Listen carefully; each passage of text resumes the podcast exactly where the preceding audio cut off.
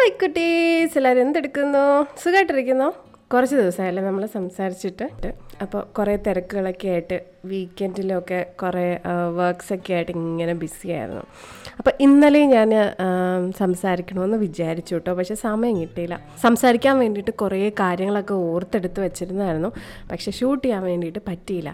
പക്ഷെ അതെന്തായാലും നന്നായി. കാര്യം എന്താ ഇന്ന് നമ്മൾ സംസാരിക്കാൻ പോകുന്ന ടോപ്പിക്ക് ഒരു ഭയങ്കര ഇമ്പോർട്ടന്റ് ആയിട്ടുള്ള ഒരു ടോപ്പിക്കാണ് it's like really really really very important ഞാൻ എന്റെ മറ്റേ ചാനൽ തുടങ്ങിയ സമയം തൊട്ട് സംസാരിക്കണമെന്ന് കരുതി എടുത്തു വച്ചിട്ടുള്ള ഒരു വലിയ പ്രോജക്റ്റാണത് അപ്പോൾ റീസെന്റ്ലി നമ്മുടെ ഓസ്കാർ അവാർഡ് ഇവൻസിന്റെ ഇടയ്ക്ക് ഒരു സംഭവം ഉണ്ടായി. ഇത് പെട്ടെന്നാണ് ഇന്നലെ കത്തിക്കേറി നമ്മുടെ സോഷ്യൽ മീഡിയയിൽ വരുന്നത്. വേറെ ഒന്നുമല്ല നിങ്ങൾ ഇന്നലെ ശ്രദ്ധിച്ചിട്ടുണ്ടാവും. അപ്പോൾ ഓസ്കറിൽ ഇത്തവണ ഏറ്റവും നല്ല നടനുള്ള അവാർഡ് കിട്ടിയത് നമ്മുടെ വിൽ സ്മിത്തിനാണ്. വിൽ സ്മിത്തിനെ എല്ലാവർക്കും അറിയാം ഒരുപാട് നല്ല മൂവീസിൽ അഭിനയിച്ചിട്ടുള്ള ഒരു ഗ്രേറ്റ് പേഴ്സണാലിറ്റിയാണ് ഒരു നല്ല ആക്ടറാണ് ഒരു പ്രൊഡ്യൂസറാണ് ഒരു റാപ്പറാണ് പുള്ളിക്കാരൻ. നമ്മുടെ മെൻ ഇൻ ബ്ലാക്ക് സിനിമ ഓർമ്മയില്ലേ? നയന്റീസ് കിഡ്സ് ആണെങ്കിൽ നിങ്ങൾക്ക് ഓർമ്മയുണ്ടായിരിക്കും. അപ്പോൾ ആ സമയത്ത് അതിൽ അഭിനയിച്ചിട്ടുള്ള പേരായിട്ട് അഭിനയിച്ചിട്ടുള്ള ആളാണ് വിൽ സ്മിത്ത്.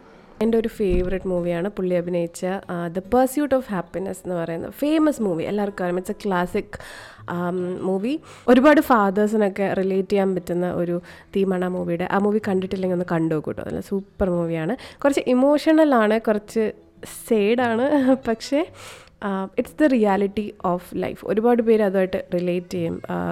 അപ്പോൾ കണ്ടിട്ടില്ല എന്നുണ്ടെങ്കിൽ ഒന്ന് കണ്ടു നോക്കാം കേട്ടോ ഇത്തവണ സെറീന വില്യംസിന്റെ അച്ഛന്റെ കഥ ഒരു ബയോപിക് പോലെ ഒരു മൂവി പോലെ ചെയ്തിട്ടുണ്ടായിരുന്നു. വിൽ ആണ് അതിൽ അഭിനയിച്ചിട്ടുണ്ടായിരുന്നത്.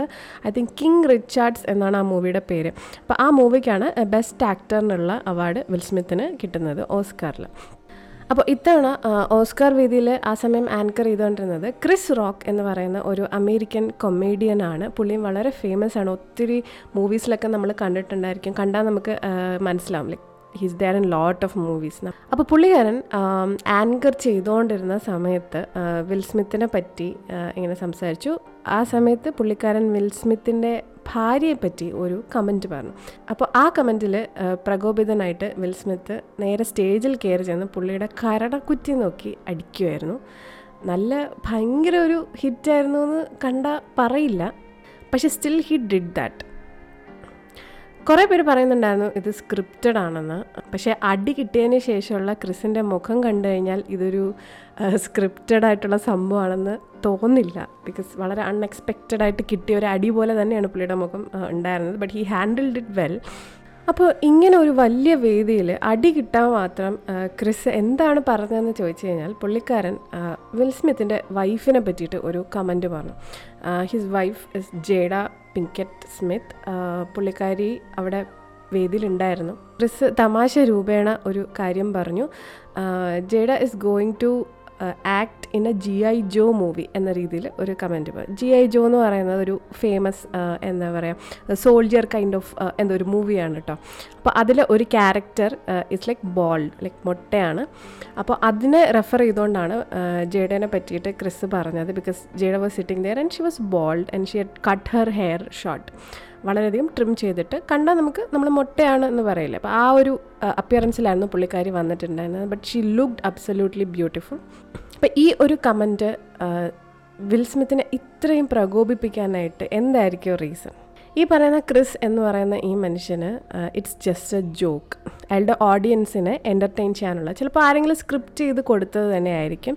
He just want to entertain his audience at Oscar he just want to be the best in his performance but what he is not thinking about is the condition of the girl who he's talking about or the woman that he's talking about Jada എന്ന് പറയുന്ന വ്യക്തി uh, ചുമ്മാ ഒരു ഭംഗിക്ക് വേണ്ടിയിട്ടോ അല്ലെങ്കിൽ ഫാഷന് വേണ്ടിയിട്ടോ മുട്ടയടിച്ചിട്ട് അവിടെ വന്നിരിക്കുന്ന ഒരു വ്യക്തിയല്ല.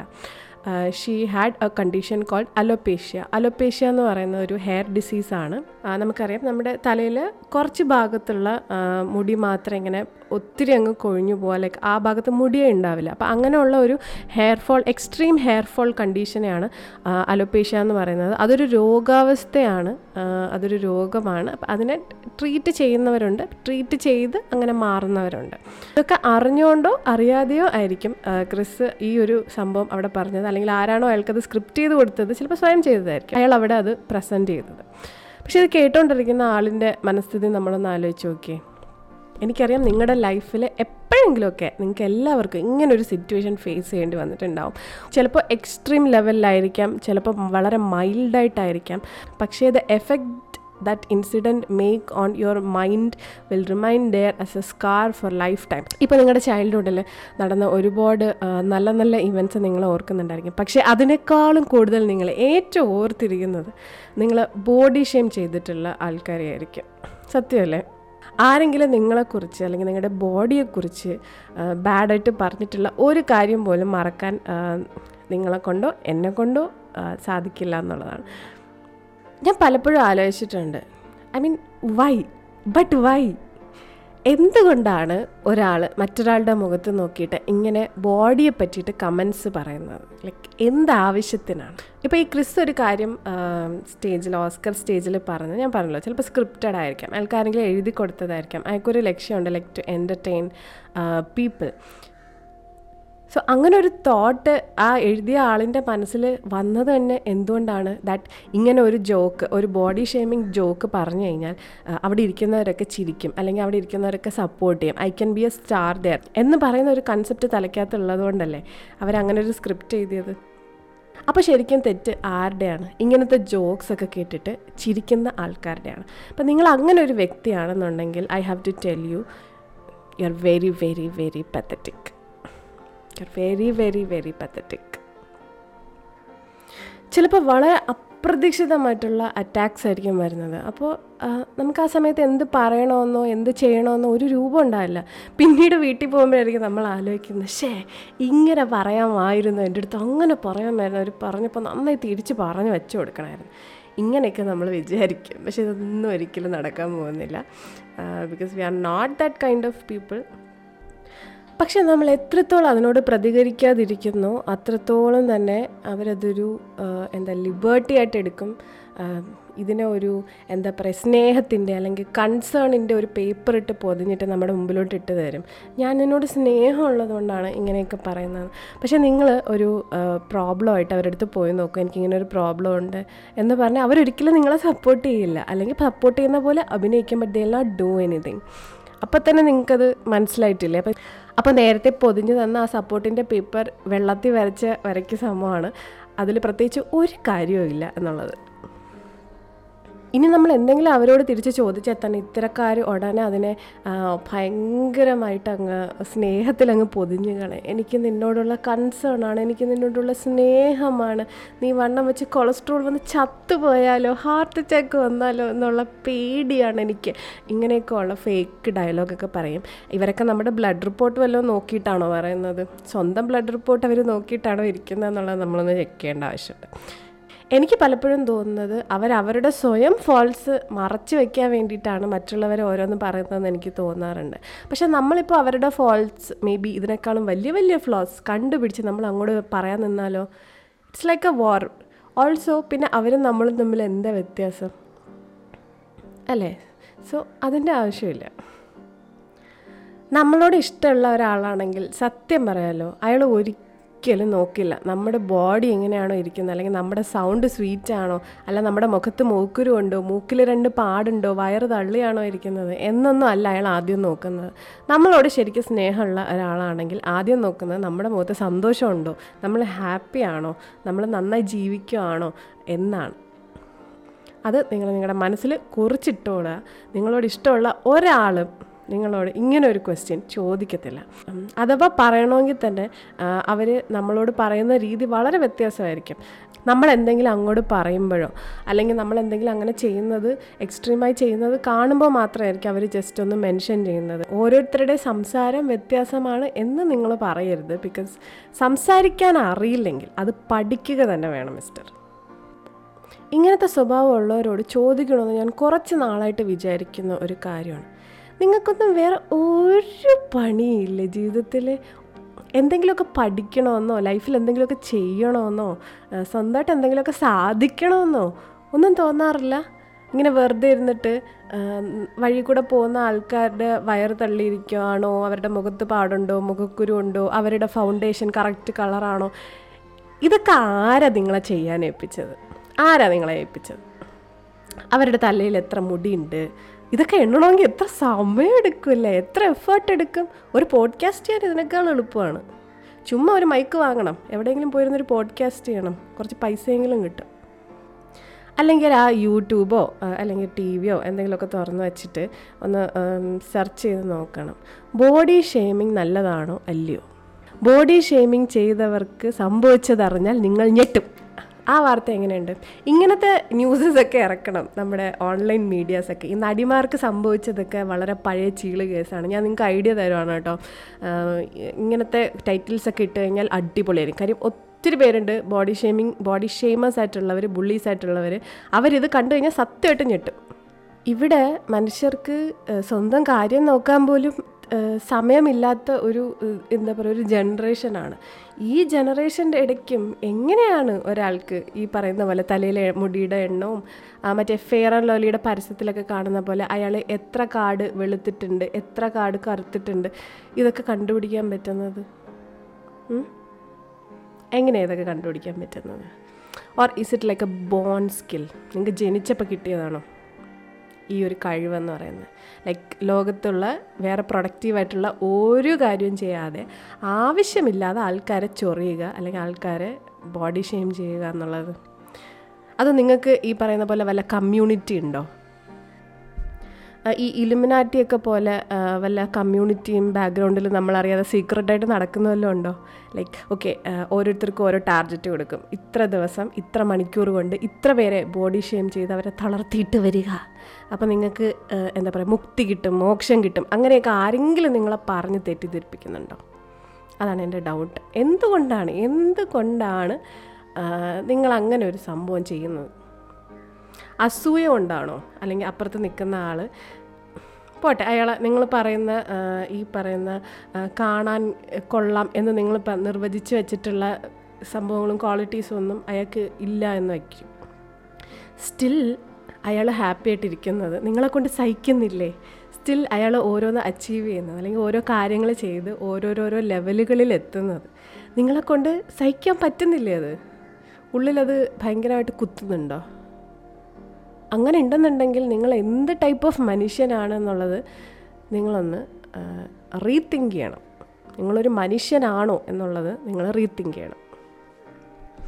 ഇനി എന്നെ ഏറ്റവും കൂടുതൽ ജീവിതത്തിൽ ഇറിറ്റേറ്റ് ചെയ്യുന്ന ഒരു സംഭവമാണ് കൊച്ചു കുട്ടികളെ ബോഡി ഷെയിം ചെയ്യാൻ പഠിപ്പിക്കുന്ന പേരൻസ് അത് അവർ പഠിപ്പിക്കുന്ന തന്നെയാണ്. അല്ലെങ്കിൽ ഈ കുട്ടികളത് വേറെ എവിടെ നിന്നാണ് ഈ കൊറോണ സമയത്ത് അബ്സോർബ് ചെയ്യുന്നത്? രണ്ട് വർഷമായിട്ട് കൊറോണയാണ്. കുട്ടികൾ ആരും വെളിയിൽ പോകുന്നില്ല മറ്റു കുട്ടികളുമായിട്ട് കളിക്കുന്നില്ല സ്കൂളിൽ പോകുന്നില്ല. അവർ ഓൺലൈൻ ക്ലാസ്സിൽ മാത്രമാണ് ഇരിക്കുന്നത്. ഓൺലൈൻ ക്ലാസ്സിൽ അവർക്ക് ഇതൊന്നും പറഞ്ഞു കൊടുക്കാനുള്ള സമയം എന്തായാലും ടീച്ചേഴ്സിനില്ല. അവർക്ക് നോർമൽ പോർഷൻസ് തീർക്കാൻ തന്നെ അവർ വളരെയധികം കഷ്ടപ്പെടുന്ന ഈ സമയത്ത് കൊച്ചു കുട്ടികളായ ഇവർക്ക് അഞ്ച് ആറ് ഏഴ് വയസ്സുള്ള കുട്ടികൾക്ക് ആരാണ് ഈ ബോഡി ഷേമിങ് പഠിപ്പിച്ചു കൊടുക്കുന്നത്? അവരുടെ അച്ഛനമ്മമാരല്ലാതെ ആരാണ് ഈ കുട്ടികൾക്ക് ഈ ബോഡി ഷേമിങ് പഠിപ്പിച്ചു കൊടുക്കുക ഈ നാട്ടിൽ ഇതൊരു നല്ല കാര്യമായിട്ട് നിങ്ങൾക്ക് തോന്നുന്നുണ്ടോ? കുട്ടികളത് വളരെ ഇന്നസെന്റ് ആയിട്ട് അവർക്ക് അറിയില്ല അവർക്ക് അറിയില്ല അവരെന്താണ് പറയുന്നത് എന്നുള്ളത് അവരുടെ മൈൻഡിലേക്ക് വണ്ണം വയ്ക്കുന്നത് ചോറ് കഴിച്ചാൽ വണ്ണം വെക്കും എന്ന് കുട്ടികളുടെ മനസ്സിലേക്ക് കുത്തി നിറയ്ക്കുന്ന വിഷജന്തുക്കൾ ആരാണ്? ആരാ? ചോറ് കഴിച്ചാൽ വണ്ണം വെക്കും എന്ന ഒരു ആറ് ഏഴ് വയസ്സുള്ള ഒരു കുട്ടിയുടെ മനസ്സിലേക്ക് കുത്തി വയ്ക്കുന്ന ആരാണ്? അങ്ങനെ ഒരാളെ നിങ്ങൾ എന്ത് വിളിക്കും? കുട്ടികൾ അത് പറയുന്ന കേട്ടിട്ട് മിണ്ടാതിരിക്കുന്ന മുതിർന്നവരെ എന്താ പറയേണ്ടത്? എന്താ ചെയ്യേണ്ടവരെയൊക്കെ അയ്യോ അവർ കൊച്ചു കുട്ടികളാണ്. അവർക്കൊന്നും അറിയില്ല. അവരെ ഒന്നും അങ്ങനെയൊന്നും പറയാൻ പാടില്ല എന്നൊന്നും പറയരുത്. കുട്ടികളൊക്കെ ഞങ്ങളുടെ വീടുകളിലും ഉണ്ട്.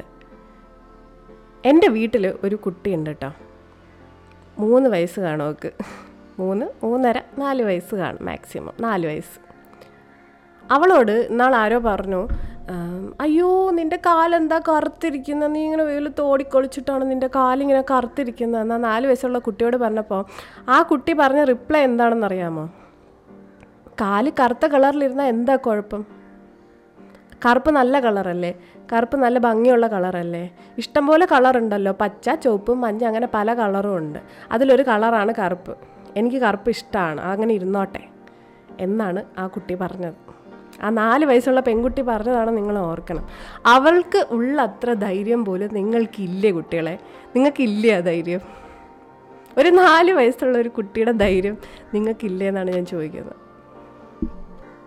So it's not about their age അവരെവിടെ നിന്നാണോ വരുന്നത്? അവരുടെ പാരൻസ് ആരാണോ? അവരാരുടെ കൂടെയാണോ വളരുന്നത്?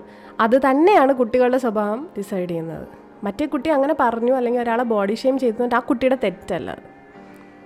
ഷീസ് എ ചൈൽഡ് അവൾക്ക് അറിയില്ല അത് ആരാ പറഞ്ഞു കൊടുക്കേണ്ടത്? എന്തുകൊണ്ടാണ് അത് പറഞ്ഞു കൊടുക്കാൻ പറ്റാത്തത്? ബിക്കോസ് അച്ഛനമ്മമാർക്ക് തന്നെയും മനസ്സിലായിട്ടില്ല അവരെന്താ ചെയ്യുന്നതെന്ന്. എന്നാലല്ലേ അതൊരു മിസ്റ്റേക്ക് ആണെന്ന് അവരെ അക്സെപ്റ്റ് ചെയ്താലല്ലേ അവരവരുടെ കുട്ടികൾക്ക് ഓക്കെ അത് മിസ്റ്റേക്ക് ആണെന്ന് പറഞ്ഞ് പറഞ്ഞു കൊടുക്കാൻ പറ്റുള്ളൂ. അപ്പോൾ ആദ്യം പാരൻസ് നമ്മുടെ ജനറേഷനിലുള്ളവർ അല്ലെങ്കിൽ ഏത് ജനറേഷനിലുള്ളവരായാലും നന്നാവുക എന്നുള്ളതാണ്. നമ്മളെല്ലാവരും സൗത്ത് ഇന്ത്യൻസ് ആണ്. നമ്മൾ എന്താ പറയുക we are not Aryans we are Dravidians ഒരുപാട് മിക്സസ് അങ്ങോട്ടും ഇങ്ങോട്ടും ഒക്കെ ഉണ്ടായിട്ടുണ്ട്. We are brown skinned people and we are Indians അത് ആദ്യം മനസ്സിലാക്കുക. നമ്മൾ സായിപ്പിന്റെയോ മദാമയുടെയോ കുട്ടികളൊന്നും അല്ല.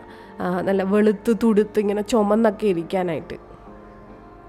നമ്മൾ ഇന്ത്യ എന്ന് പറയുന്ന ഒരു ട്രോപ്പിക്കൽ കൺട്രിയിൽ ജീവിക്കുന്ന ഒരു വ്യക്തിയാണ്. We are Dravidians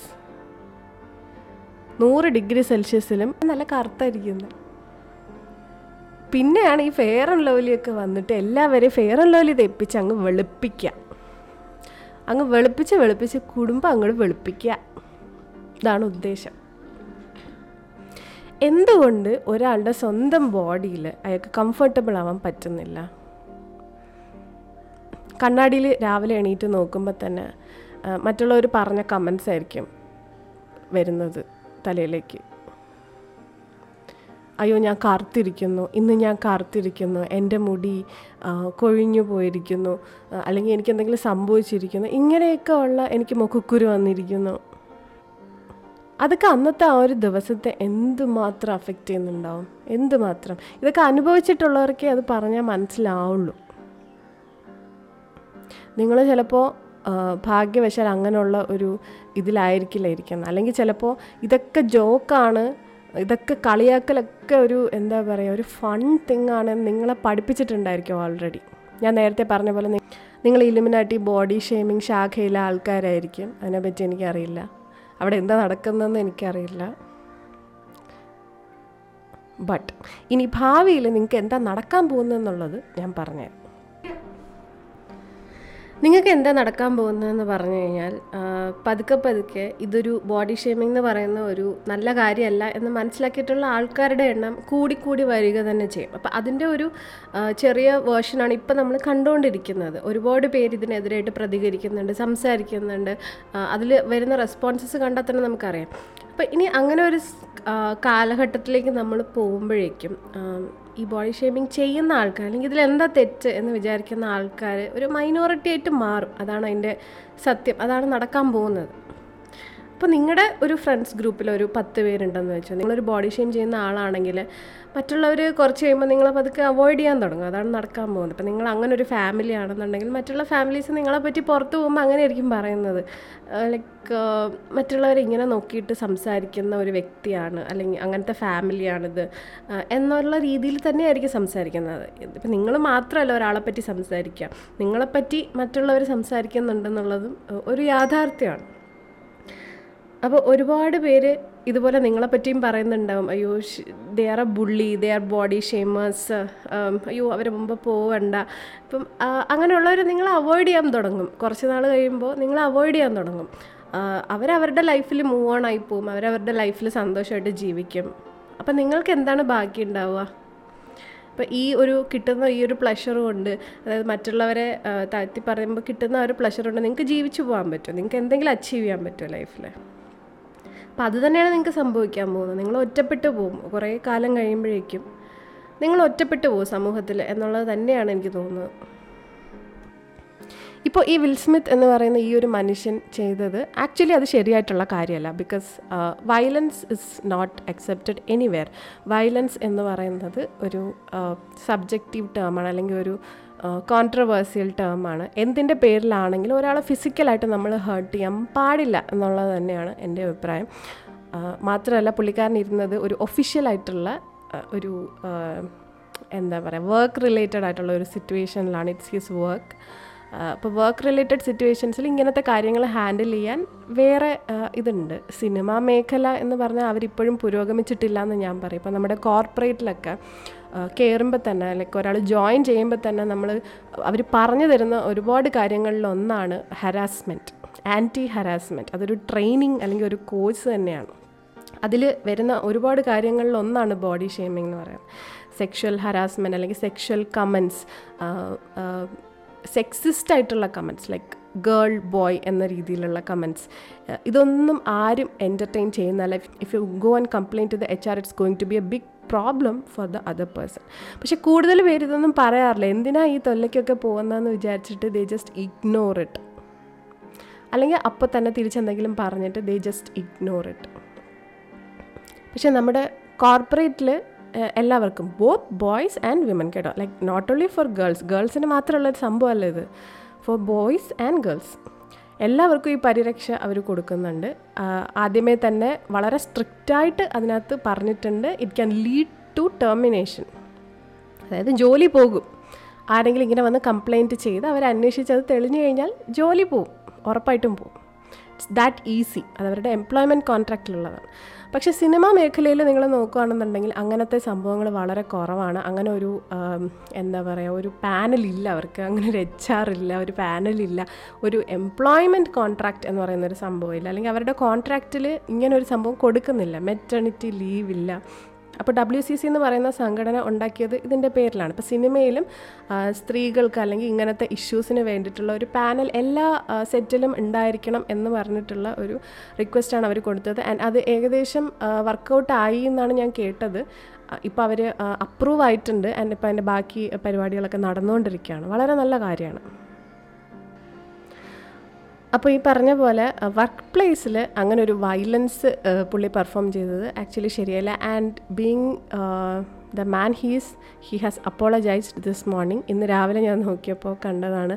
he has apologised അങ്ങനെ ചെയ്യാൻ പാടില്ലായിരുന്നു എന്ന് പറഞ്ഞിട്ട്. He then apologized Chris though but Oscar എന്ന് പറയുന്ന ആ ഒരു അവാർഡ് വേദിയോട് അല്ലെങ്കിൽ ആ ഒരു ഗ്രൂപ്പിനോടും ഹിസ് വർക്ക് ഹിസ് കൾച്ചർ അതിനോടെല്ലാം പുള്ളിക്കാരൻ violence is never accepted I'm a work in progress please forgive me എന്ന് പറഞ്ഞിട്ടൊരു പോസ്റ്റ് പുട്ടപ്പ് ചെയ്തിട്ടുണ്ട്. വിച്ച് ഇസ് വെരി ഗുഡ് പക്ഷേ ഇങ്ങനത്തെ ആൾക്കാരെ നമ്മൾ വേറെ ഏത് രീതിയിലാണ് നമ്മൾ ഹാൻഡിൽ ചെയ്യുക വേറെ ഏത് രീതിയിൽ നമുക്ക് ഹാൻഡിൽ ചെയ്യാൻ പറ്റും?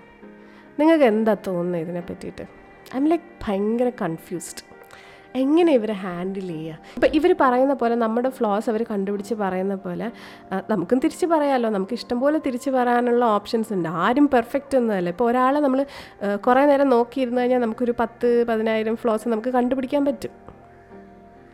അതൊരു വലിയ ജോബൊന്നും അല്ല. ഇപ്പം നമ്മൾ ഈ പോഡ്കാസ്റ്റ് ചെയ്യാൻ സമയം കണ്ടുപിടിക്കുന്ന പോലെ ഒരു അരമണിക്കൂർ ഒരു മണിക്കൂർ ഇതിനു വേണ്ടി മാറ്റി വെച്ച് കഴിഞ്ഞാൽ അതും നമുക്ക് ചെയ്യാൻ പറ്റും. ഇറ്റ്സ് വെരി ഈസി പക്ഷെ അങ്ങനെ നമ്മൾ ചെയ്തു കഴിഞ്ഞാൽ അവരും നമ്മളും തമ്മിൽ ഒരു വ്യത്യാസമായി. നമ്മുടെ കുട്ടികൾ ഇത് കണ്ടിട്ടല്ലേ വളരുന്നത് അപ്പോൾ അവരും തിരിച്ച് അങ്ങനെ ചെയ്യാൻ തുടങ്ങി കഴിഞ്ഞാൽ അവസാനം ഈ ലോകത്ത് അത് മാത്രമേ ഉണ്ടാവുള്ളൂ.